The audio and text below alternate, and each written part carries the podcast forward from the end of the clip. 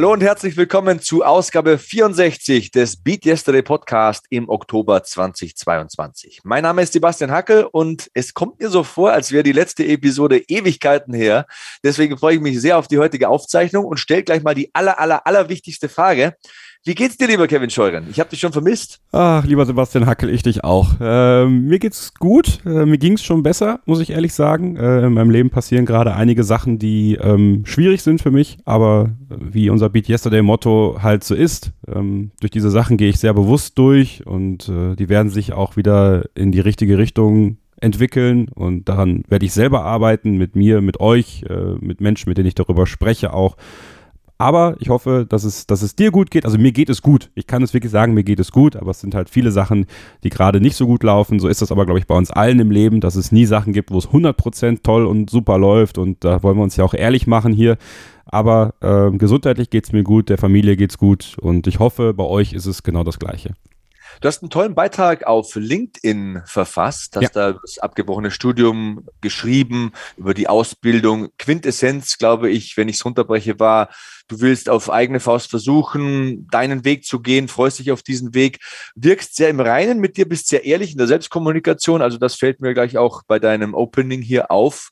Ähm, zwei Frauen, die auch sehr ehrlich, sehr offen sind und sehr feinfühlig, haben wir heute zu Gast. Das möchte ich auch kurz ansprechen. Wir sprechen heute über das Projekt Heldencamper, über zwei junge Frauen, die früh an Krebs erkrankt sind und ausgerechnet im Campingvan Kraft für die Therapie und für ein neues Leben getankt haben. Eine echte Beat Yesterday Story, Kevin, die sehr emotional ist und äh, die uns beide berührt und bewegt.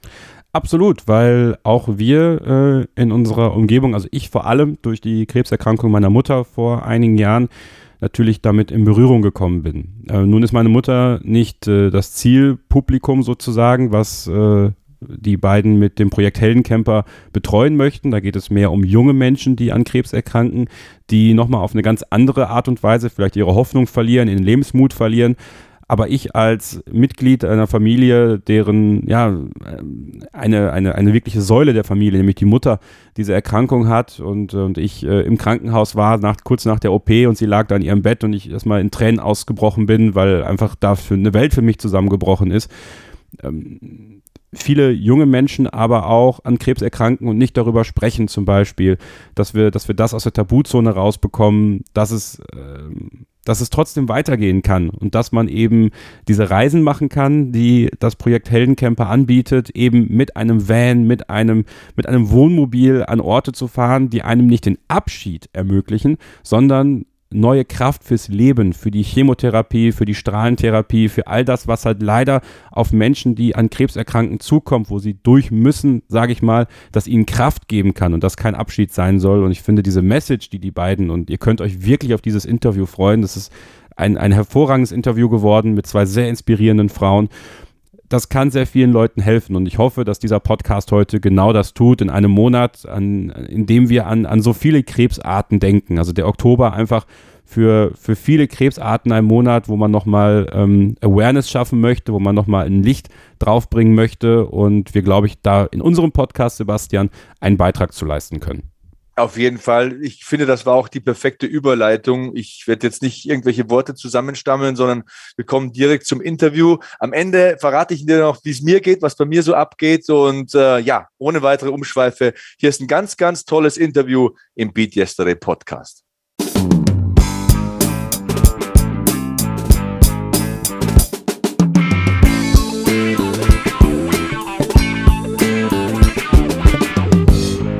Unsere Beat Yesterday Interviewgäste im Oktober sind Andrea Voss und Steffi Tomczak vom Projekt Heldencamper. Herzlich willkommen, ihr zwei.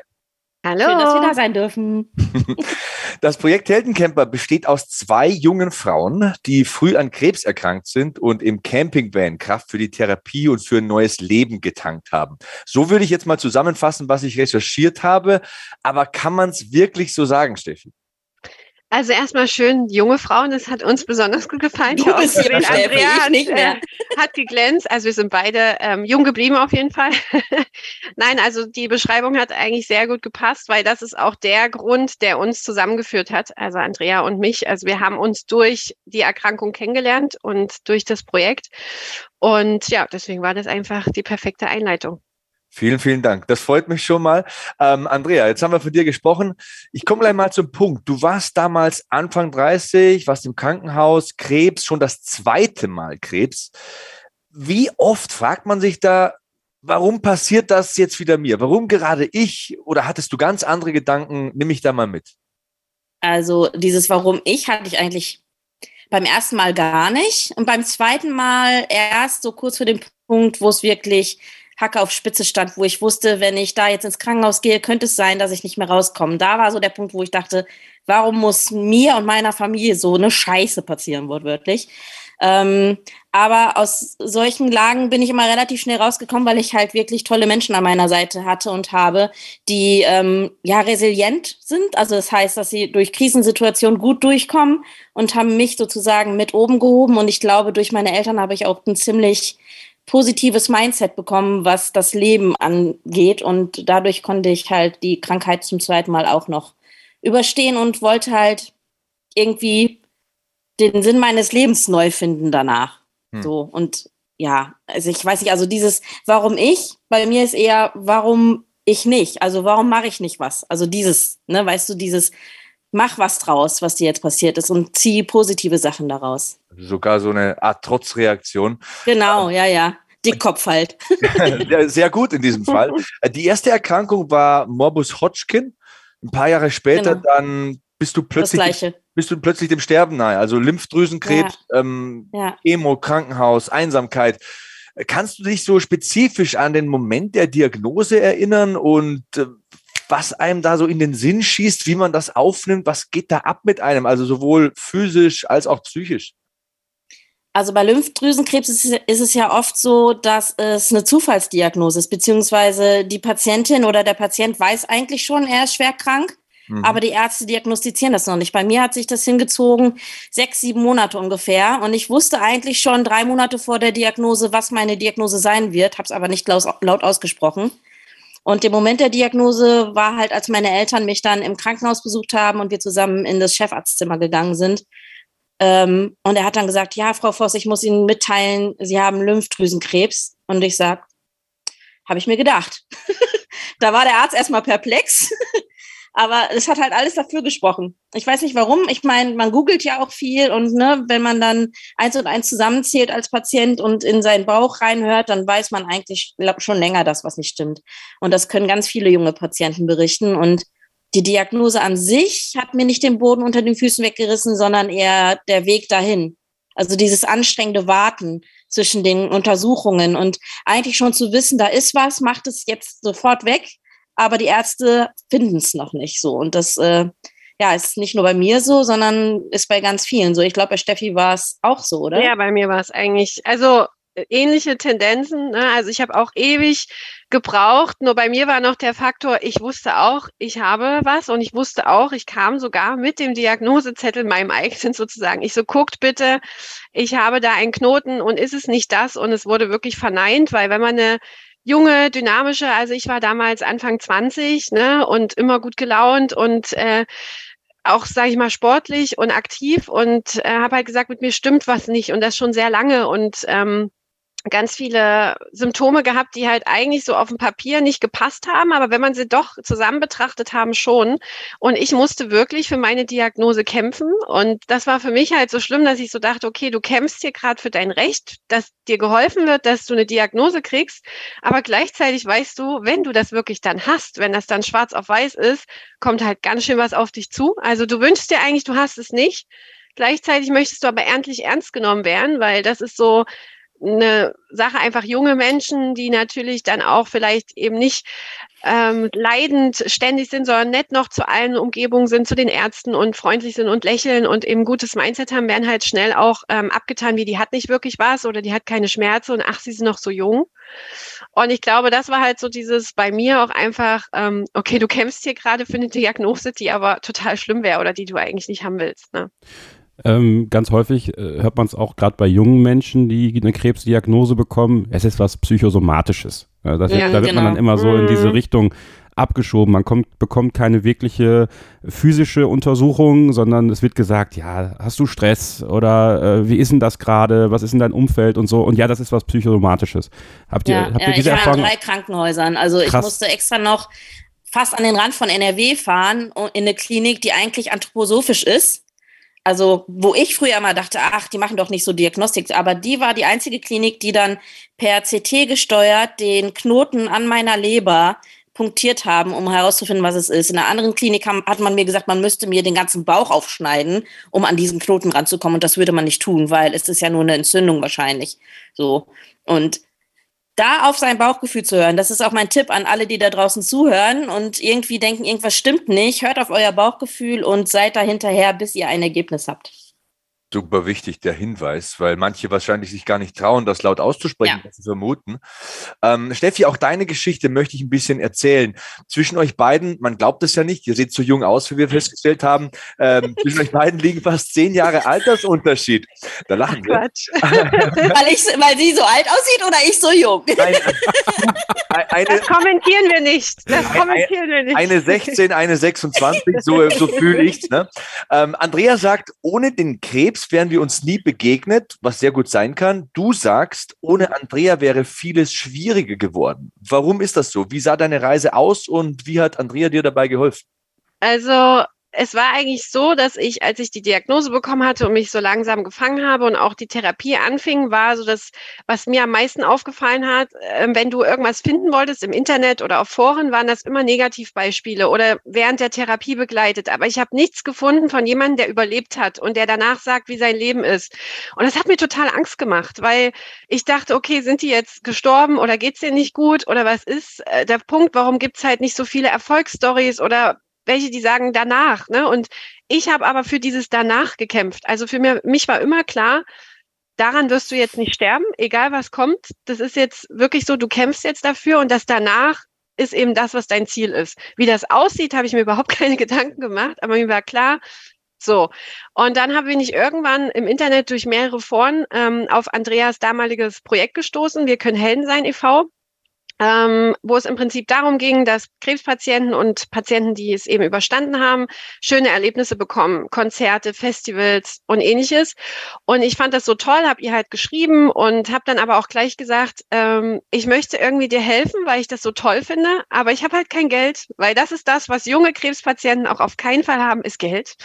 Und äh, aber ich bin Marketing-Kauffrau und ich möchte dir irgendwie helfen, ich möchte dich kennenlernen. Und es hat dann auch gleich freundschaftlich zwischen uns gefunkt. Und ähm, dann hatte ich auch noch das große Glück, dass sie eine Verlosung gemacht hat, wo man eine kleine Reise gewinnen konnte. Und da habe ich mit meinen Eltern zusammen eine kleine Reise an die Ostsee gewonnen. Und diese Reise und das alles, es hat mir so viel Kraft gegeben. Und ich habe das dann auch Andrea eben erzählt, wie ich mich gefühlt habe, wie toll das war und wie dankbar ich bin, dass sie mir dann erzählt hat, ja, ich habe da so schon immer eine Idee und ähm, habe da so was Verrücktes im Kopf und hat mir das eben erzählt, dass sie ähm, plant, eben Reisen, dann eher auf Reisen zu gehen, weil das eben noch wertvoller ist und längerer Zeitraum. Und am besten natürlich Camper und Van und ähm, ja, sozusagen Adventure-Reisen. Und ja, und da habe ich gesagt, ich bin dabei. und so ist das eigentlich entstanden, dass wir uns kennengelernt haben und dann auch zusammen das Projekt äh, machen, seit vielen Jahren jetzt schon. Ich glaube, da müssen wir das Kind mal benennen. Also euer Projekt Heldencamper vermietet Vans und Wohnwagen kostenlos an Krebspatienten und Krebspatientinnen. Ähm, 2019 habt ihr das dann gegründet. Ähm, und ihr wollt euer Glück, das ihr ja mit dem Campen gefunden habt, auch anderen zugänglich machen. Warum ist das so? Ja, und zwar ähm, erstens, also verleihen heißt das, wenn man es kostenfrei gibt, nicht vermieten, weil durch Miete kriegt man ja Geld, das kriegen wir leider nicht. Ihr vermietet, verlangt aber keine Miete. Genau. genau, und ähm, wie es dazu gekommen ist, war, dass vor meinen beiden Diagnosen, beziehungsweise immer kurz danach, ähm, ich so den Hang dazu hatte, ich möchte noch mal raus. Also bevor das alles beginnt, möchte ich noch mal raus. Und mein Ziel ist halt immer das Meer und Wasser und Horizont und Weite und ähm, da habe ich halt in den, nach meinen Diagnosen dann auch ganz viele Menschen übers Internet kennengelernt. Jetzt mittlerweile noch viel mehr, weil über Social Media lernt man ja echt viele Leute kennen. Also es war ja, als ich krank war, gab es das noch gar nicht. 2012, da gab es äh, ja, ich glaube, Facebook gab es noch ganz am Anfang. Ich glaube, so Schüler-VZ und Medi-VZ ja. und wie sie nicht wow. alle hießen, gab es da, glaube ich. Und WordPress-Blog, ne? WordPress-Blog, WordPress und so, ne? Genau. Na, auf jeden Fall habe ich mitbekommen, dass ganz viele Patienten nochmal raus wollen, bevor sie in die Behandlung gehen. Und ähm, da dachte ich mir dann, ja, also irgendwie, du hattest damals kein Geld, wir sind Zelten gefahren für ein Wochenende, weil wir kein Geld hatten und selbst das, also die Platzkosten schon alleine, dachte ich, gut, jetzt müssen wir halt mal 50 Euro in die Hand nehmen. Ne? Die sind dann halt auch weg, die 50 Euro für Medikamente und so, ne? Und ähm, dann habe ich ganz viel gehört von Patienten, die wirklich finanziell an der Grenze sind und sich gerade mal noch ihre Zuzahlung zu den Medikamenten leisten konnten, aber nicht mehr in Urlaub fahren können, auch mit ihrer Familie nicht. Und da dachte ich, das kann doch nicht sein. Also irgendwie muss es doch da was geben und habe selber nach finanzieller Unterstützung gesucht und nicht gefunden. Und ja, mit den Jahren, wo ich dann immer weiter weg von meiner eigenen Erkrankung war, habe ich dann die Kraft gefunden zu sagen, so, wenn es nichts gibt, dann machen wir das jetzt. So. Und ich finde es halt echt wichtig, dass man sich entspannen kann und auch diese Angst loszuwerden in den eigenen vier Wänden und mal rauszufahren und einfach mal in die Weite zu gucken, den Sonnenaufgang äh, zu sehen am Meer und zu wissen, du schaffst das. Mit deiner Familie zusammen schaffst du das. Also nicht nur zu denken, ich nehme jetzt Abschied. Ne? Also viele wollen ja noch einmal das Meer sehen. Aber ich möchte das Meer sehen, um Kraft zu schöpfen und nicht um irgendwie Abschied zu nehmen, sondern um gegen diese Krankheit ankämpfen zu können. Und ich glaube schon, dass es wichtig ist, dass man diese Kraft tankt und das nicht mal eben in einer halben Stunde Fernseher ausmachen und meditieren getan ist, sondern man muss schon ein paar Tage raus, um so ein bisschen, ähm, ja, ja, fernab der Krankheit zu sein. Also klar macht man sich in dem Urlaub trotzdem noch Gedanken, ich bin krank, was kommt danach, wenn ich zu Hause bin und man möchte eigentlich auch nicht nach Hause fahren. Aber ähm, ich glaube schon, dass es, äh, ja, dass es ein sehr wichtiges Thema ist, dass Urlaub kein Luxus sein sollte, sondern ein Recht, was man hat. Man darf Urlaub haben und man darf auch wegfahren. Wir leben in einer sehr hektischen Zeit, in einer sehr schnellen Zeit, genau. äh, bedingt auch durch unsere Smartphones und die ständige, den ständigen Einfluss von, von, von Außeneinwirkungen auf uns, Steffi. Also wie wichtig ist es dann auch mit eurem Projekt Heldencamper, äh, den Menschen die Möglichkeit zu geben, die Ruhe zu finden? Und äh, was ist so das Feedback, was ihr darauf bekommt? Also das Feedback ähm, ist durchaus immer positiv und überschwänglich und man merkt, also man spürt richtig durch die Zeilen oder, also es ist dann ja meistens, dass wir einen Reisebericht bekommen oder Nachrichten schon während der Reise schöne Bilder bekommen und manchmal gibt es so Momente, dass Andrea oder ich uns dann gegenseitig von den Helden das hin und her schicken und sagen, guck mal, wo die gerade sind und wie sie jetzt äh, da in der Hängematte liegen oder mit ihren Stühlen abends da sitzen und so. Also es ist durchweg ein schönes energetisches, positives Gefühl. Und was ich auch noch so ergänzen würde zu dem, was Andrea gesagt hat, es ist halt dieser klassische Tapetenwechsel. Das auf jeden Fall, was sie beschrieben hat und äh, die Gefühle, die man da ausdruckt. Und was aber noch das Besondere ist eben, auch gerade wenn man sich ein Van ähm, von uns ne, ausleiht, ist einfach, dass ich entscheiden kann, wo ich hin möchte. Und eben nicht dieser Therapiealltag, den man so hat, der ist fremdbestimmt. Man hat Arzttermine, man muss genau zu der und der Zeit die Tablette nehmen, die Infusion bekommen. Ähm, man kann oft sich eben nur der Medizin hingeben und kann nicht so viel mitbestimmen, damit einfach die Therapie läuft, wie sie laufen soll. Und dann kann ich einfach sagen, okay, ich fahre jetzt eben ans Meer, wie Andrea gesagt hat, oder ich fahre in die Berge oder ich fahre auf einen schönen Bauernhof und mir gefällt es da so gut, ich bleibe dort, ne? oder ich treffe noch Freunde. Und das beschreiben eben sehr viele, dass ihnen das so Eigenverantwortung zurückbekommen gibt und Kraft gibt für das, was halt kommt, dass man sich doch wieder was zutraut und dass man so Schritt für Schritt in der Reise immer weiter Abstand gewinnt und gleichzeitig auch immer mehr wieder selbstständiger wird und sagt, äh, Kraft tankt für das, was noch auf einen zukommt. Ne? Ich finde, das ist ein gutes Stichwort, das, was auf einen zukommt. Wenn wir wieder rüberspringen zu Andrea. Also ich habe seine Geschichte so ein bisschen recherchiert. Was heißt ein bisschen? Man setzt sich da ordentlich mit auseinander, weil man will der Sache ja gerecht werden. Und ich habe mir aufgeschrieben, Isolationsstation, abgeschirmt von der Außenwelt. Äh, dein Immunsystem war so schwach, dass jeder Erreger eine akute Bedrohung darstellt. Du wurdest fünf Monate künstlich ernährt. Wenn du daran zurückdenkst, was sind Eindrücke? Was schmeckst du da? Was hörst du? Was? Mir wird schlecht, wenn ich dran zurückdenke.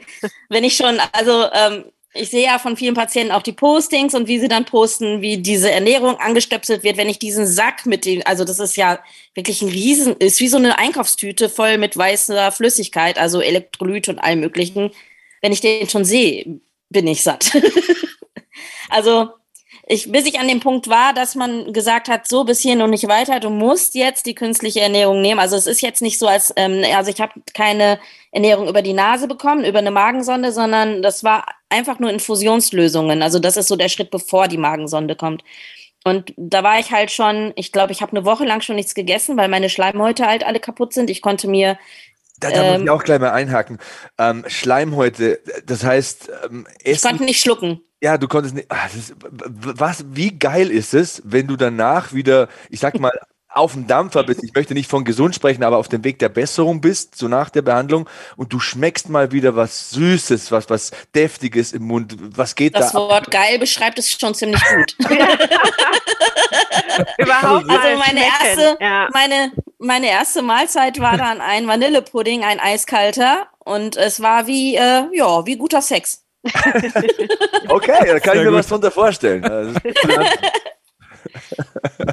ja, es ist also, wenn du wirklich äh, wochenlang nichts isst und auch deine eigene Spucke nicht schlucken kannst, dann ist so ein, so ein Vanillepudding aus dem Kühlschrank und dir tut nichts mehr weh dabei, ist schon ein richtig erhebendes Gefühl und da genießt man auch wieder mehr. Leider verliert es sich mit den Jahren wieder. Ich bin äh, ein ziemlicher äh, Schaufler, was das Essen angeht. Ich genieße nicht, ich esse. Daran sollte man sich immer wieder zurückerinnern und dann auch mal ein bisschen langsamer essen. Ja, vielleicht guter ja. Reminder für uns alle. Ähm, wie wichtig ist es, wir haben jetzt so von der konkreten Behandlung und dem Ablauf und äh, Krafttanken vorher gesprochen, aber wie wichtig ist es zum Beispiel, über diese Diagnose Krebs zu sprechen und allgemein während der Behandlung Menschen zu haben, die einem wenigstens mal zuhören? Also ich glaube, das ist natürlich typabhängig. Ne? Also man kann natürlich da jetzt nur auf unseren Erfahrungen mit verschiedenen Helden sprechen und die eigene Erfahrung. Aber generell, dass jemand zuhört, ähm, vielleicht sogar ohne zu werten oder einfach man sich sicher fühlen kann, mal kurz zu sagen, so und so ist es, ähm, das ist Gold wert. Und natürlich, wenn man jetzt sein eigenes Umfeld anguckt, ähm, Familie, Freunde, der Partner, wenn man da, kann man eben manchmal nicht so ehrlich sein, weil die dadurch Angst bekommen. Also gerade wenn du jetzt gerade erzählst, mir geht's ganz schlecht oder ich habe super starke Schmerzen, dann leiden deine Liebsten natürlich mit und kriegen vielleicht Panik oder Ängste und ähm, dadurch nimmt man sich vielleicht da in der Kommunikation zurück mit dem eigenen Umfeld.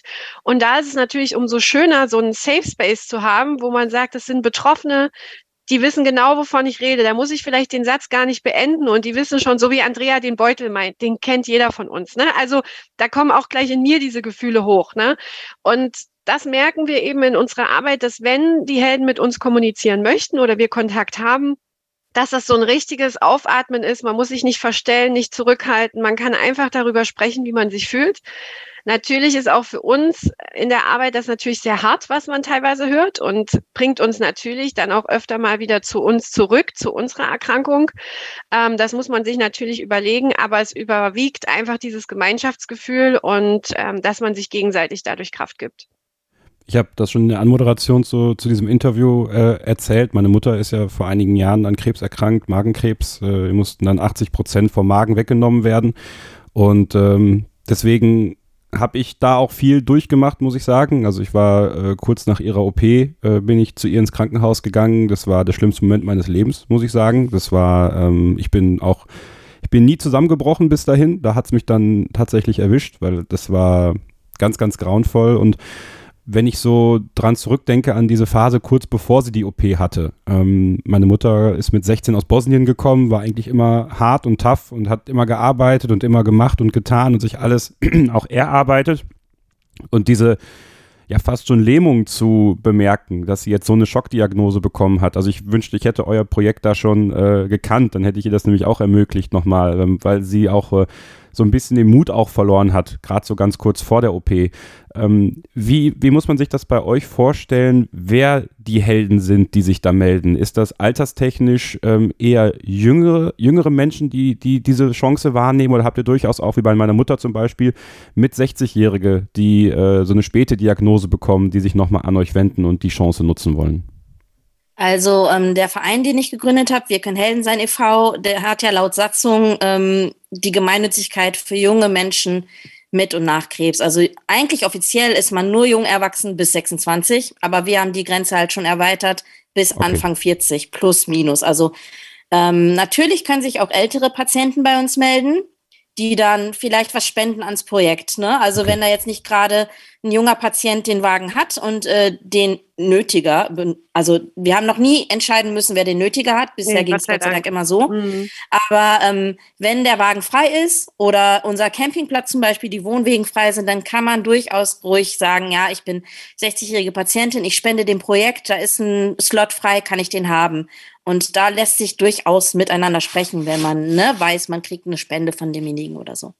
Das ist, ein, ist ein gutes Stichwort, da möchte ich gleich mhm. einhaken. Äh, äh, gleich darfst du sprechen. Ähm, ihr sprecht immer davon, dass ihr Leute unterstützt, aber gibt es Möglichkeiten, euch zu unterstützen? Sei es, man kauft sich ein Heldencamper-Shirt oder so. Wo findet man euch da und wie kann man euch etwas zugutekommen lassen? Ich finde das wichtig in diesem Interview.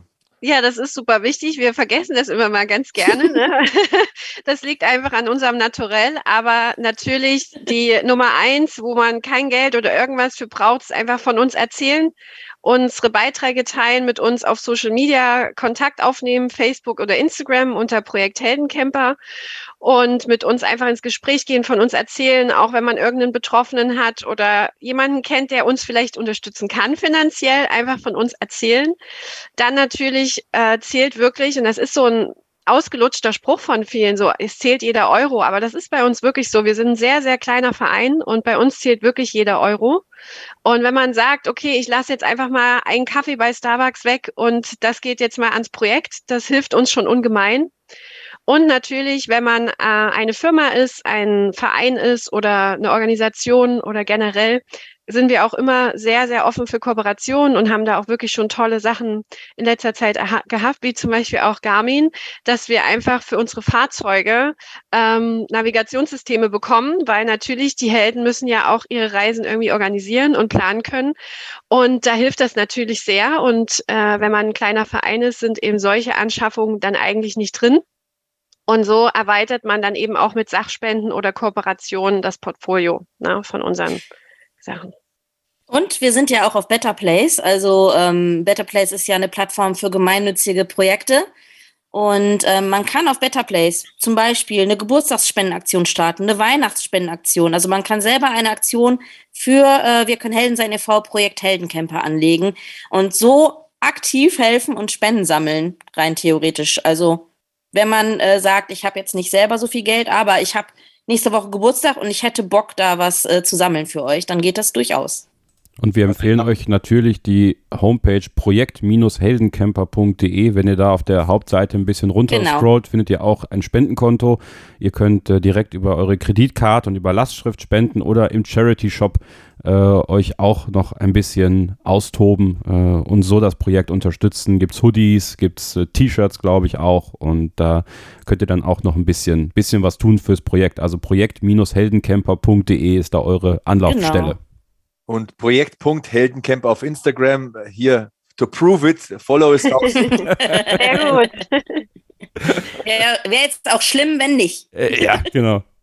Ich Nein, das ist, das ist wirklich das, auch was vorhin nochmal mit dem Social Media. Also das ist natürlich, uns gäbe es durch Instagram äh, nicht, weil wir natürlich das unsere Plattform ist, wo wir mit Helden am besten in Kontakt kommen, mit Firmen, mit anderen Vanlifern, mit ähnlichen ähm, Projekten. Also das ist wirklich äh, die Chance, uns zu vernetzen und eben auch die äh, geografischen Lücken zu überbrücken, weil was genau. viele vielleicht auch nicht wissen, Andrea und ich machen das Projekt zusammen, aber ich lebe in Leipzig und Andrea in Willig. Also wir hätten uns die Entfernung deutschlandweit fast gar nicht besser aussuchen können.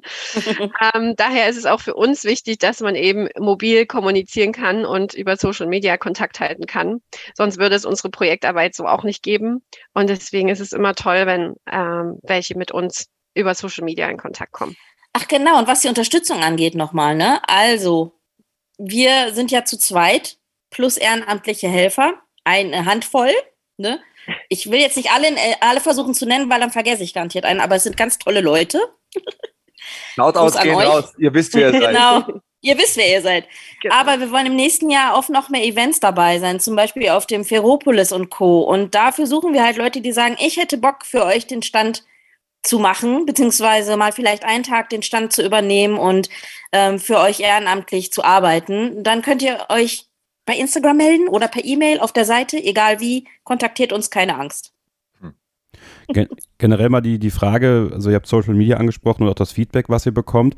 Habt ihr in den letzten Jahren nochmal eine weitergehende Veränderung bei jungen Leuten bemerkt, was das Reden generell über die Diagnosen und über den Weg angeht? Also dass auch viel mehr, also auch das ist ja schon Thema hier im Podcast gewesen, dass ich ja seit ein paar Jahren auch äh, eine Therapie mache, einfach für mich ganz persönlich, um, um mich abzuklopfen, um auch mit professioneller Hilfe über die Sachen zu sprechen, die mich beschäftigen. Ich finde, das ist gar kein Tabuthema mehr. Im Gegenteil, das muss eigentlich viel mehr in die Öffentlichkeit auch, dass auch junge Leute dieses Angebot wahrnehmen, weil es das nun mal gibt. Ähm, ja, eurer Einschätzung nach Krebs ja auch bei vielen immer noch ein Tabuthema, wo Leute sich schnell auch verkriechen, wo Leute sich einschnecken sozusagen in ihr Schneckenhaus und dadurch vielleicht auch ein bisschen, bisschen daran kaputt gehen, eben weil sie nicht die Möglichkeit nutzen, auch darüber zu sprechen, da mit einer gewissen Offenheit anzugehen. Es muss jetzt keiner rausgehen, hausieren, sagen, ja, ich habe Krebs so und das, äh, das ist ja auch nicht jedermanns Sache, aber ihr wisst, denke ich, wie ich es meine. Wie, wie, hat, mhm. wie, wie nehmt ihr das wahr, was das, was das Sprechen darüber angeht und was den Austausch darüber angeht in den letzten Jahren? Also ja, es ist schon besser geworden, würde ich sagen. Also gerade jetzt, wenn man ja auch die Entwicklung sieht, Andreas Erkrankung, meine Erkrankung, so ungefähr, naja, nicht ganz äh, zehn Jahre später äh, sind wir ja jetzt angekommen, dass man einfach da schon sieht, man hat natürlich jetzt andere Möglichkeiten, sich kurzfristig auszutauschen, sich auch in Umfeldern zu bewegen, wo man sich in einem sicheren Umfeld austauschen kann, Foren oder ähnliches oder Gruppen. Äh, dadurch ist es natürlich schon besser geworden, aber wir merken immer noch, ähm, gerade auch wenn man den, das Thema Vanlife, Lifestyle, wenn wir auf diesen typischen Messen oder ähnlichen sind, dass sobald halt wir auch mit dem Projekt, man sieht uns, zwei dynamische junge Frauen mit äh, schönen Klamotten an, unsere eigenen Kollektionen ah. stehen da, ne? Und äh, dann nehmen die sich teilweise an die Hände und gehen weg von unserem äh, Vortrag, wenn sie das Wort Krebs hören. Ne? Und das war zum Beispiel was, was mich total umgehauen hat in dieser Zeit danach, dass eben mein Umfeld oder dass auch das Arbeitsumfeld oder die Öffentlichkeit halt doch noch das als so riesen Tabuthema sieht. Und deswegen sind wir auch bewusst bunt. Unsere Fahrzeuge sind bunt beklebt und designt und ähm, wir wollen eben auch da helfen, dass das Thema aus der Tabuzone kommt und auch, dass man darauf angesprochen wird, wenn man das Fahrzeug sieht, weil es eben immer noch ein sehr, sehr steiniger Weg ist, um das Thema in der Gesellschaft zu platzieren und die Facetten, die es bietet. Ne? Also man hat natürlich einerseits dieses ähm, Krebs haben nur alte Menschen und die werden alle sterben. Ne? Dann hat man dieses äh, Krebs, oh Gott, wenn ich da reingerate oder so, dann steckt es mich vielleicht an oder ich werde dann traurig oder das Umfeld. Oder auch, was viele haben zum Thema Kommunikation, dass viele auch Angst haben, mit Krebspatienten zu kommunizieren, weil sie Angst haben, was Falsches zu sagen und dann lieber gar nichts sagen. Und das da auch Appell an draußen, ähm, lieber offen kommunizieren und vielleicht mal ein sogenanntes Fettnäpfchen erwischen, was der andere dann aber ausgleichen kann oder kommunizieren kann, als sich zurückzuziehen und denjenigen alleine zu lassen. Na, weil auch wenn man Krebs hat, kann man trotzdem über einen Witz lachen oder mit gemeinsam Liebeskummer bekämpfen von der Freundin oder ähnliches. Das ist halt so, dass man schnell sonst ausgegrenzt wird, einfach wenn nicht kommuniziert wird. Ja, also das ist ja jetzt die private Kommunikation. Ne? Aber ich finde schon, dass es so in, in der Öffentlichkeit und in den Social Media und in den TV-Sendern sehr viel Thema ist. Besonders Brustkrebs, also dieses Pink. Ich kann schon kein Pink mehr sehen. Aber ähm, äh, also ich finde schon, dass das Thema Krebs in der Öffentlichkeit äh, sehr laut geworden ist in den letzten Jahren. Gut, jetzt ist Corona dazugekommen und jetzt auch noch der Krieg in der Ukraine. Aber an sich auf den Sendern sehe ich ziemlich oft Sendungen, die äh, zum Beispiel eine Doku sind über eine Patientin oder eine Show mit Patienten, die auf der Bühne tanzen, mit Guido Maria Kretschmer als Moderator.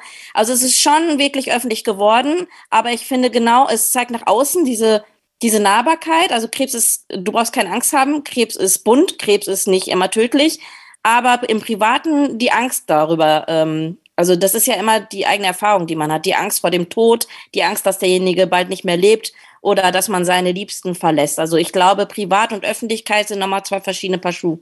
Ja. Ja, ich möchte auch mein Social Media noch mehr dafür benutzen, um da Awareness zu schaffen, Aufmerksamkeit zu kreieren.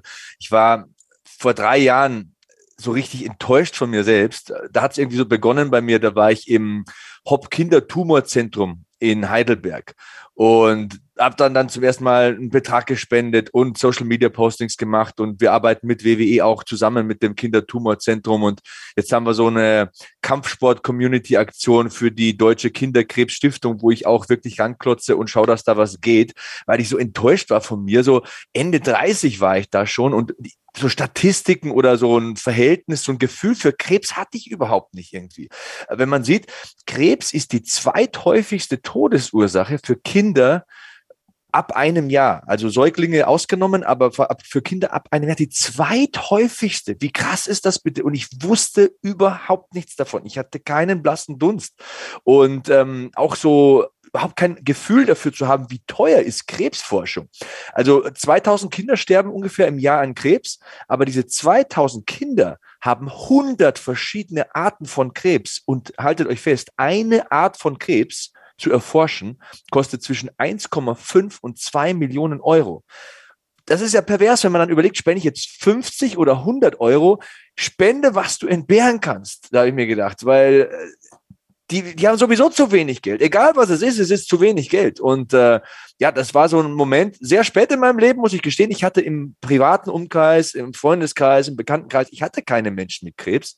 Aber das war so wie ein Vorschlaghammer auf den Kopf, wo man denkt, Junge, jetzt ähm, hast du ein Verständnis dafür und jetzt weißt du, wie ernst das ist. Und ähm, ja, ich glaube auch, ich kann euer Wort dann nur noch mal wiederholen, ähm, darüber zu sprechen, ist alleine schon was wert. Aufmerksamkeit zu schaffen, ein Gefühl dafür zu vermitteln. Was mich aber noch interessieren würde, ist, ähm, wie kann man selbst als Betroffener die Ängste, die mit dem Krebs zwangsläufig verbunden sind, wenigstens ein bisschen kontrollieren. Wir sprechen immer hier im Podcast von intrinsischer Motivation. Wie motiviere ich mich für den nächsten Lauf oder fürs Krafttraining oder für den nächsten Wettkampf? Aber wie kann man Ängste kontrollieren? Gibt es da Mechanismen oder, oder Meditation? Nehmt mich da mal mit. Ich glaube, das ist, also ist wirklich von Typ zu Typ ja unterschiedlich. Also ich glaube, wenn ich nicht ich wäre, also wenn meine Eltern mich nicht großgezogen hätten und ich nicht so aufgewachsen wäre, wie ich aufgewachsen bin, hätte ich diese zwei Erkrankungen nicht so überstanden, wie ich sie überstanden habe. Und ich äh, habe in der Familie sehr viel Krebs. Letztes Jahr ist mein Vater an Krebs gestorben. Meine Tante ist an Krebs gestorben, als ich 16 war. Da ist auch noch mal meine Schullaufbahn runtergeknickt. Aber ich bin immer irgendwie da durchgekommen. Und ich glaube, ja, sich selbst da die Angst zu nehmen, ist schwierig in so einer Situation, weil sobald du die Diagnose hast, bist du ja in einem psychischen Ausnahmezustand. Du brauchst Menschen an deiner Seite. Und wenn es der Psychoonkologe ist, die dir da durchhelfen. Also du musst da jemanden haben, der dir durchhilft. Ich glaube, so ganz alleine das für sich ausmachen, klappt bei den meisten Menschen nicht. Hm. Das ist ein guter Punkt, den du sagst, weil gerade für die Psychoonkologie setze ich mich seit vielen Jahren ein, weil das eben noch nie ähm, so sehr wie jetzt Bestandteil war einer klassischen Therapie. Das war früher überhaupt nicht vorgesehen. Also man war wirklich so, ich hatte das große Glück, dass ich in einer Struktur drin war, wo mein Onkologe auch gesagt hat, hier, melde dich mal bei der Adresse. Ähm, die sprechen mit dir und die sind dafür ähm, prädestiniert, eben nur die Fälle zu nehmen und die kennen sich da aus und du kannst dich da sicher fühlen. Und andere, die ich während der Therapie ähm, kennengelernt habe, haben diese Visitenkarte nicht bekommen. Also es war schon wieder dieses, ne, und ich setze mich da eben seit vielen Jahren auch ein, dass es eben in die klassische Therapie mit dazugehört und ein Bestandteil ist, weil, wie Andrea sagt, wenn du kein ähm, persönliches Umfeld hast, dann musst du dir das versuchen, eben entweder du trittst Gruppen bei, betroffenen Gruppen oder gehst eben zur Psychoonkologie, weil du drüber sprechen musst. Aber es ist eine Typsache. Bei mir war es einfach so, ich habe halt immer, mein Leben war immer von Sport bestimmt und auch Mannschaftssport und immer durchkämpfen, siegen. Ne? Und deswegen war das für mich so ein persönliches, so, das wird jetzt meine Herausforderung. Ne? Deswegen ist es da die Mentalität gewesen, immer der Ehrgeiz, sich durchkämpfen. Und bei mir war es ganz extrem, dass ich das für jemanden anders auch mache, für meine Familie. Ich habe so gedacht, also dass meine Eltern hat das damals so betroffen und so mitgenommen und mir tat das jeden Tag so leid, dass die das durchmachen mussten, obwohl ich ja eigentlich schon erwachsen war. Aber ein krankes Kind ist immer schlimm, egal wie alt das ist, weil die Eltern da einfach eine andere Bindung zu haben. Und ich habe nur gedacht, das, das kannst du nicht machen. Das, du musst alles dafür geben, dass es so ist. Deswegen war das so nochmal meine persönliche äh, Motivation. Aber ich glaube wirklich drüber sprechen mit jemandem, der sich auskennt, ähm, versuchen, in der Schmerztherapie hinterher zu sein, dass man eben bei auch starke Schmerzen, wenn man die zu sehr aushält und nichts dagegen macht, bringt dich natürlich dann auch noch mal weiter in so einen Gedankenkreislauf. Was auch vielen hilft, ist autogenes Training oder bestimmte ähm, Atemtechniken, Sprechtechniken und sowas, um sich da selber so ein bisschen zu entspannen. Ähm, aber das muss wirklich jeder selber entscheiden für sich. Und zum Thema Ängste unterdrücken. Also ich bin nicht dafür, Ängste zu unterdrücken, sondern eher durch diese Angst durchzugehen und sich zu fragen, wovor habe ich Angst? Habe ich Angst vor dem Sterben? Habe ich Angst zu sterben und meine Familie zurückzulassen? Und warum glaube ich, dass ich das nicht schaffen kann? Und sich Ziele zu nehmen, zu sagen, so, in zwei Jahren laufe ich, keine Ahnung, den Halbmarathon in Köln mit. Oder in zwei Jahren fahre ich mit dem Camper in die Berge, ganz alleine, obwohl ich noch nie alleine weggefahren bin sich irgendein Ziel zu nehmen, worauf man hinarbeiten kann. Ich glaube, das ist auch wichtig, um so ja. ein bisschen durch diese Situation zu kommen. Wie wichtig ist Gesundheit in der Phase des Lebens, in der ihr seid? Ich frage das aus einem bestimmten Grund, weil, wie gesagt, ich war damals in diesem Kindertumorzentrum und ich war da mit WWE-Superstars, also mit bekannten Wrestlern aus Amerika. Und die Kinder haben gestrahlt und, und äh, ein Mädel kannte mich aus dem Fernsehen, die war vier Jahre alt. Ich hatte fast was wie ein schlechtes Gewissen. Also, weil meine Kinder sind gesund und ich bin gesund und mir passiert sowas nicht. Versteht ihr, was ich meine? Ich sage immer, mhm. Health is Wealth. Und wie sehr und wie noch mehr schätzt man es, wenn man es hinter sich hat? Das ist, glaube ich, meine Frage, auf die ich raus will. Also die Frage ist ja generell, hat man nach so einer schwerwiegenden Erkrankung jemals komplett hinter sich? Sind wir auch wieder bei psychischen Erkrankungen, Angstzuständen oder ähnlichen? Oder auch natürlich, wenn man bestimmte Therapien hinter sich gebracht hat, OPs, ne, ist man danach vielleicht äh, anders als vorher? Das auf jeden Fall, ob psychisch oder auch körperlich. Das ist der eine Punkt. Und natürlich es ist immer so ein bisschen schwer. Ich bin da auch so ein bisschen sensibel, wenn man jetzt zum Beispiel, wenn ich jetzt auf Arbeit sitze und sage, oh, ich habe so Migräne und dann kommt dann jemand und sagt, ah, du hast doch viel Schlimmeres erlebt.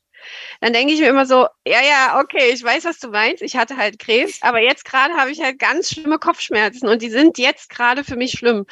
Und natürlich versucht man irgendwie seinen Lebensstil anzupassen oder zu gucken, aber es ist einfach, kann sich jeder selber an die Nase fassen. Es ist super schwer, zum Beispiel was manche zuckerfreie Ernährung oder tausend Produkte, die einem angeboten werden, damit man vielleicht präventiv arbeiten kann und keinen Krebs mehr bekommt. Es ist super schwer im Alltag. Man ist einfach auch jung, man möchte auch einfach leben und es gibt zu viele Dinge, die einfach lecker sind, spannend sind, toll sind. Ne? Also natürlich ist es so, dass ich vorher schon nicht geraucht habe, aber das wäre sowas, was bei mir absolutes No-Go ist und ähm, ich lasse mich da auch gar nicht auf so Diskussionen ein.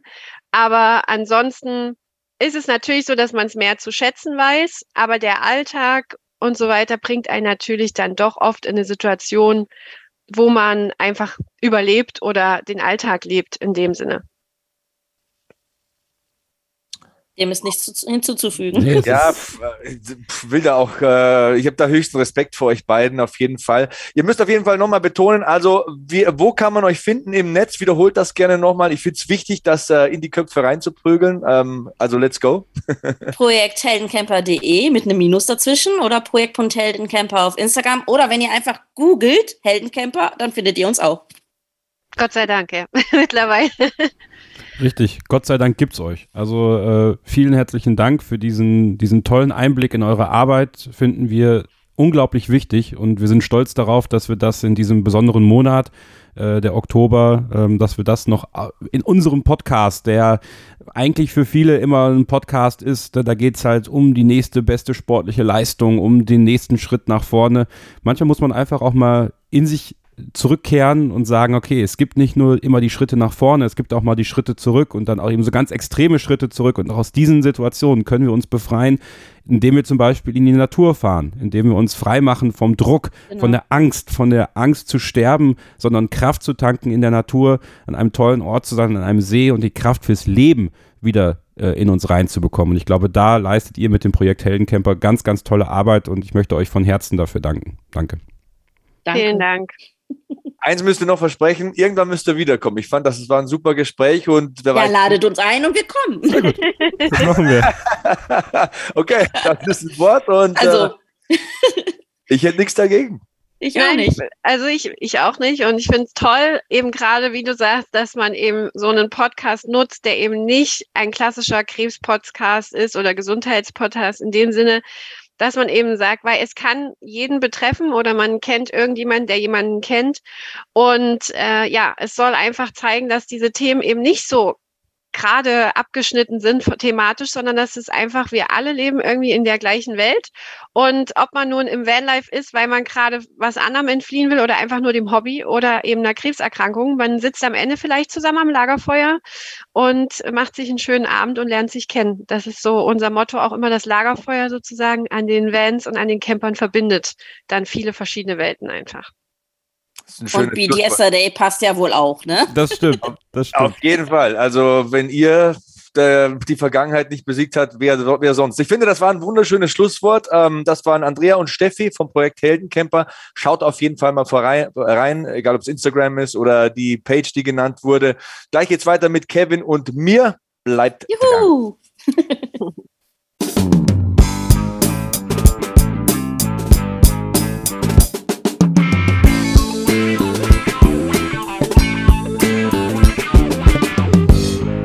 Wir sind nochmal zurück hier im Beat Yesterday Podcast. Wir, das sind Sebastian Hackel und ich, Kevin Scheuren. Und wir bedanken uns ganz herzlich bei Andrea und Steffi vom Projekt Heldencamper für ein beeindruckendes Gespräch, was uns sehr bewegt hat, was uns motiviert hat, auch gemeinsam vielleicht mal äh, ein bisschen über den Tellerrand hinauszuschauen, ein, ein bisschen ein Gefühl dafür zu bekommen, wie es ist, wenn junge Menschen an Krebs erkranken und was ihnen helfen kann. Nämlich zum Beispiel eine Reise in die Berge an einen See, um Kraft zu tanken für eine sehr schwere Behandlung. Und wir möchten euch nochmal darauf hinweisen, projekt-heldencamper.de zu besuchen. Und äh, wenn ihr möchtet, wenn euch dieses Interview genauso inspiriert hat wie uns, ich werde mir da ein Hoodie kaufen. Ich werde das Projekt unterstützen. Ich finde die Hoodies ziemlich cool, die sie da anbieten. Das hat jetzt nicht nur was damit zu tun, tun, dass sie jetzt gerade hier im Podcast waren, sondern weil ich auch einfach Hoodies mag und äh, nochmal wieder was Neues für den Winter brauche. Schaut da einfach mal rein in den Charity-Shop, damit unterstützt ihr das Projekt der beiden und den ehrenamtlichen Helfern, die mitmachen. Vielen Dank, Steffi, vielen Dank, Andrea, weiterhin alles Gute und wir hören uns ja auch bald im Beat Yesterday Podcast nochmal wieder. Aber Sebastian, du hast mir eine Frage nicht beantwortet vorhin in der, in der ersten Anmoderation, die wir gemacht haben. Wie geht's dir eigentlich? Das möchte ich nochmal weiter nach hinten schieben, weil als du das mit dem Hoodie gesagt hast, hast habe ich mir gedacht, ich sage jetzt auch noch mal was. Und zwar ähm, bin ich Teil einer tollen Aktion mit der Deutschen Kinderkrebsstiftung. Und ähm, zwar haben wir so als Kampfsport-Community ein T-Shirt entworfen und das wurde jetzt schon über 100 Mal verkauft. Und die kompletten Erlöse kommen der Deutschen Kinderkrebsstiftung zugute. Also ich habe da auch ein Video gemacht auf äh, meinem Instagram-Kanal, Sebastian Hackel. Schaut da mal vorbei. Und dann wollte ich noch mal ganz kurz erzählen, auch meine Verbindung zum Krebs, beziehungsweise ja, meine Aufmerksamkeit, wie die entstanden ist zu diesem Thema Krebs, das war ein Tag, den ich nie vergessen werde. Das war dieser 14. November 2019 und das ist so die zweite Hälfte meines Krebsengagements. Ähm, ich war damals im Hopp Kindertumorzentrum in Heidelberg zu Gast. Ich habe es im Interview kurz anklingen lassen und dann fiel eben da dieser bedeutungsschwangere Satz, Krebs ist die zweithäufigste Todesursache bei Kindern und Jugendlichen ab einem Jahr. Und boah, das muss ich erstmal sacken lassen. Also die zweithäufigste Todesursache, jetzt fragen sicher manche, was ist denn die häufigste? Das sind Verkehrsunfälle, die sind noch schlimmer, okay. Ähm, was ich aber auch nicht wusste, dass diese Krebsarten bei Kindern sich so sehr unterscheiden. Und ich habe es vorhin auch schon erwähnt, 2000 Kinder erkranken ungefähr an Krebs, aber es gibt über 100 verschiedene Krebsarten. Die Forschung ist so teuer, kostet zwischen 1,5 und 2 Millionen Euro.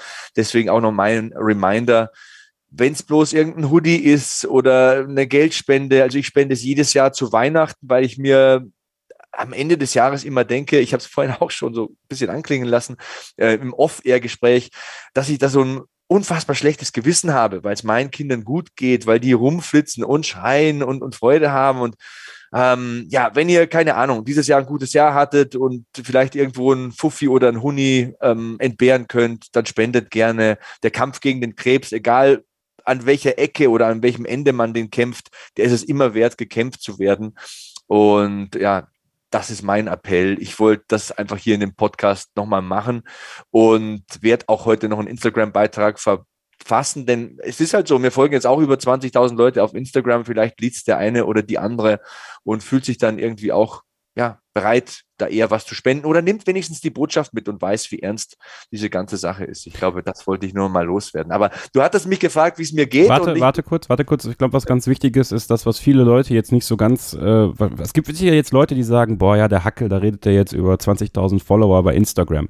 Ähm, das wird so ein bisschen unterschätzt von vielen. Es geht nicht immer darum, dass jemand jetzt, der in der Öffentlichkeit steht, Millionen von Euro spendet oder sowas. Das kann man natürlich machen, wenn man es hat, aber ähm, die Reichweite, die Menschen wie du, Sebastian, aber wie viele andere Prominente erreichen können und wie viele Menschen sie dadurch erreichen können. Man merkt es ja auch, wenn man einfach mal so zwischendurch einen deiner Postings, die halt nicht um, um UFC oder sich nicht um die WWE drehen, sondern eben genau um solche Themen, die sehr nahen Themen an einem, weil man macht sich ja auch Gedanken, was ist, wenn meine Kinder erkranken, was passiert dann mit mir, aber was kann ich auch tun, um schon Menschen, die in dieser Situation sind, zu helfen, dann ist es eben vielleicht auch die Reichweite, weil 20.000 potenzielle Menschen, die das sehen, können halt, wenn es nur 5% sind, trotzdem ein gewisser Anteil an Leuten sein, die diese Organisation unterstützen.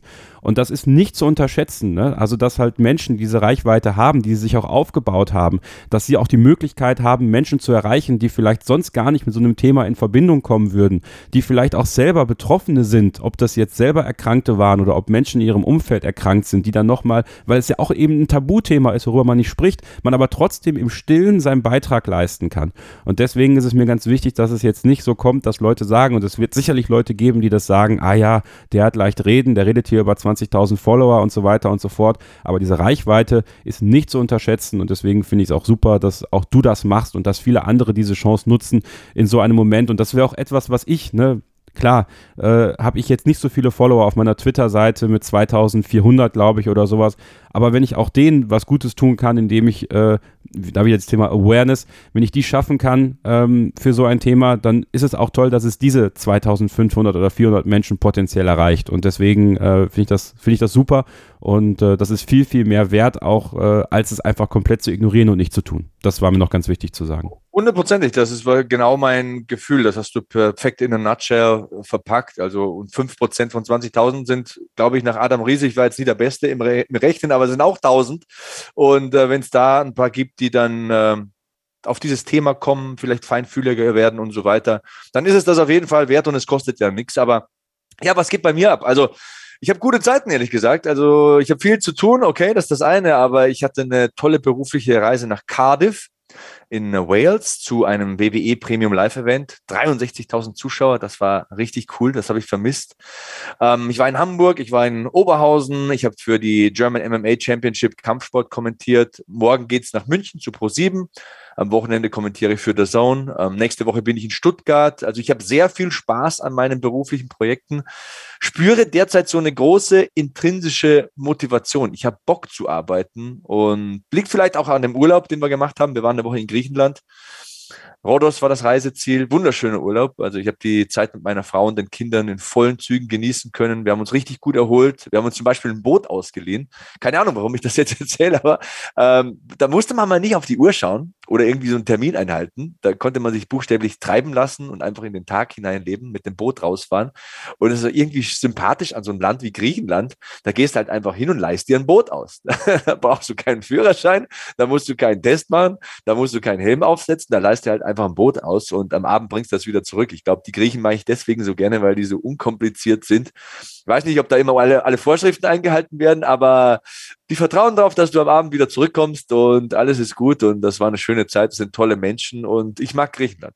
Ich glaube, das möchte ich damit sagen. Ich finde tatsächlich, wenn man mal so im Süden Europas unterwegs ist, äh, merkt man sehr viel mehr Entspanntheit und nicht jeder sieht direkt das Schlechte und nicht jeder sieht direkt da was, äh, was, was Dunkles in den Leuten. Das Vertrauen ist einfach da, weil äh, man geht halt davon aus, dass das funktioniert und das, das ist was, was man in sich in Deutschland, glaube ich, manchmal sehr äh, wünschen würde, dass nicht jeder sofort äh, was Schlechtes hinter den Absichten eines Menschen, der sich was ausleihen möchte, sieht, sondern dass man auch mal sagen kann, ja, okay, du bringst den Roller schon zurück, äh, wenn du mit deiner Reise fertig bist oder so. Ne? Also gleiches gilt ja auch bei den Heldencampern zum Beispiel. Ne? Wenn die sich einen, äh, Van bieten, da haben die auch Vertrauen darin, dass die Menschen den Van auch wieder zurückbringen. Ja? Und da wird dann auch nicht die Hölle heiß gemacht, wenn es mal ein, zwei Tage länger dauert oder so, kann ja halt mal sein.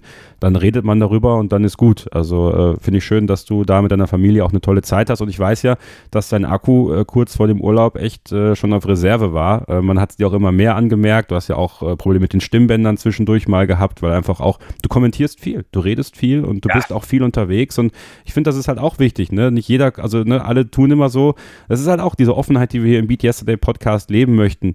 Ähm, äh, nicht jeder ist eine Maschine. Wir können ja nicht, wir können ja hier nicht, äh, nicht so tun, als ob alles immer, immer super duper ist, sondern wir müssen uns ja auch schonen und wieder die Akkus aufladen. Und ich finde, da ist dann so eine Zeit mit der Familie gerade für dich sehr wichtig gewesen.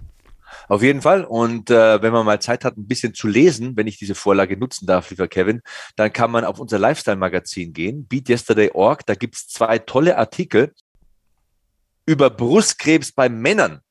Wer da besonders gefährdet ist, könnt ihr nachlesen. Und der andere Artikel, den ich auch toll fand, geht es darum, wie man das Krebsrisiko senken kann, was man wirklich tun kann. Also all das und noch mehr auf BeatYesterday.org, unserem Garmin Lifestyle Magazin, wo man sich intensiv in diesem, ja, du sagst es ja, Krebsmonat Oktober mit diesem Thema beschäftigt und befasst. Absolut. Uh, BeatYesterday.org immer eine Adresse und einem Besuch wert, ähm, die ihr am besten bookmarken solltet und, und gerade auch diesen Monat sehr viel zum Thema Krebs, weil es eben auch genau der Monat ist. Aber der Monat, der ist jetzt rum, Sebastian. Und äh, wir sind jetzt schon oder gehen jetzt in Richtung November. Das ist mein Geburtstagsmonat. Das ist der Monat, wo man endlich mal wieder zu einer WWE-Show in Deutschland gehen kann. Da freue ich mich schon drauf. Und ähm, ja, auf all das, was jetzt so Richtung Herbst und Winter so passiert. Und wir werden auch versuchen, im November wieder ein Thema für euch aufzuarbeiten, was euch auch interessiert. Also, wenn ihr Themenwünsche habt oder Gastwünsche habt, dann schreibt uns doch gerne über unsere Social-Media-Kanäle. Sebastian Hackel bei Twitter und bei Instagram, wenn ihr Sebastian schreiben wollt, könnt ihr auch gerne eine DM schreiben. Die werden auch definitiv gelesen, auch wenn es nicht immer sofort zu einer Antwort kommt. Äh, es wird auf jeden Fall gelesen. Und äh, ich bin at Kevin-Scheuren bei Twitter. Wenn ihr uns schreiben möchtet, könnt ihr auch den Hashtag BeatYesterday oder BeatYesterdayPod benutzen. Dann lesen wir das auch. Wird uns sehr euer Feedback interessieren. Also auch wenn ihr vielleicht mit dem Thema heute was anfangen konntet. Wie hat euch das gefallen? Wie hat euch die Umsetzung und das Gespräch gefallen? Aber eben auch für die Zukunft. Welche Themen wollt ihr gerne mal hier im Podcast beleuchtet haben? Welche Gäste fallen euch dazu ein? Und dann versuchen wir das auf jeden Fall in die Tat umzusetzen. Denn der Beat Yesterday Podcast, der liegt uns am Herzen. Wir wissen aber auch, dass er vielen von euch am Herzen liegt, diese monatliche Auszeit, diese monatliche Motivation. Und wenn wir euch da was Gutes tun können, wenn wir gerade euren Gast hier reinholen können, euer Thema besprechen können, dann machen wir das gerne. In diesem Sinne hoffe ich, dass wir uns nächsten Monat wieder hören. Ich genieße es immer sehr, mit dir zu sprechen, lieber Kevin, interessante Leute kennenzulernen, andere Leute zu motivieren und äh, ja, dann bring uns nach Hause, würde ich sagen. Stay hungry, stay positive and beat yesterday.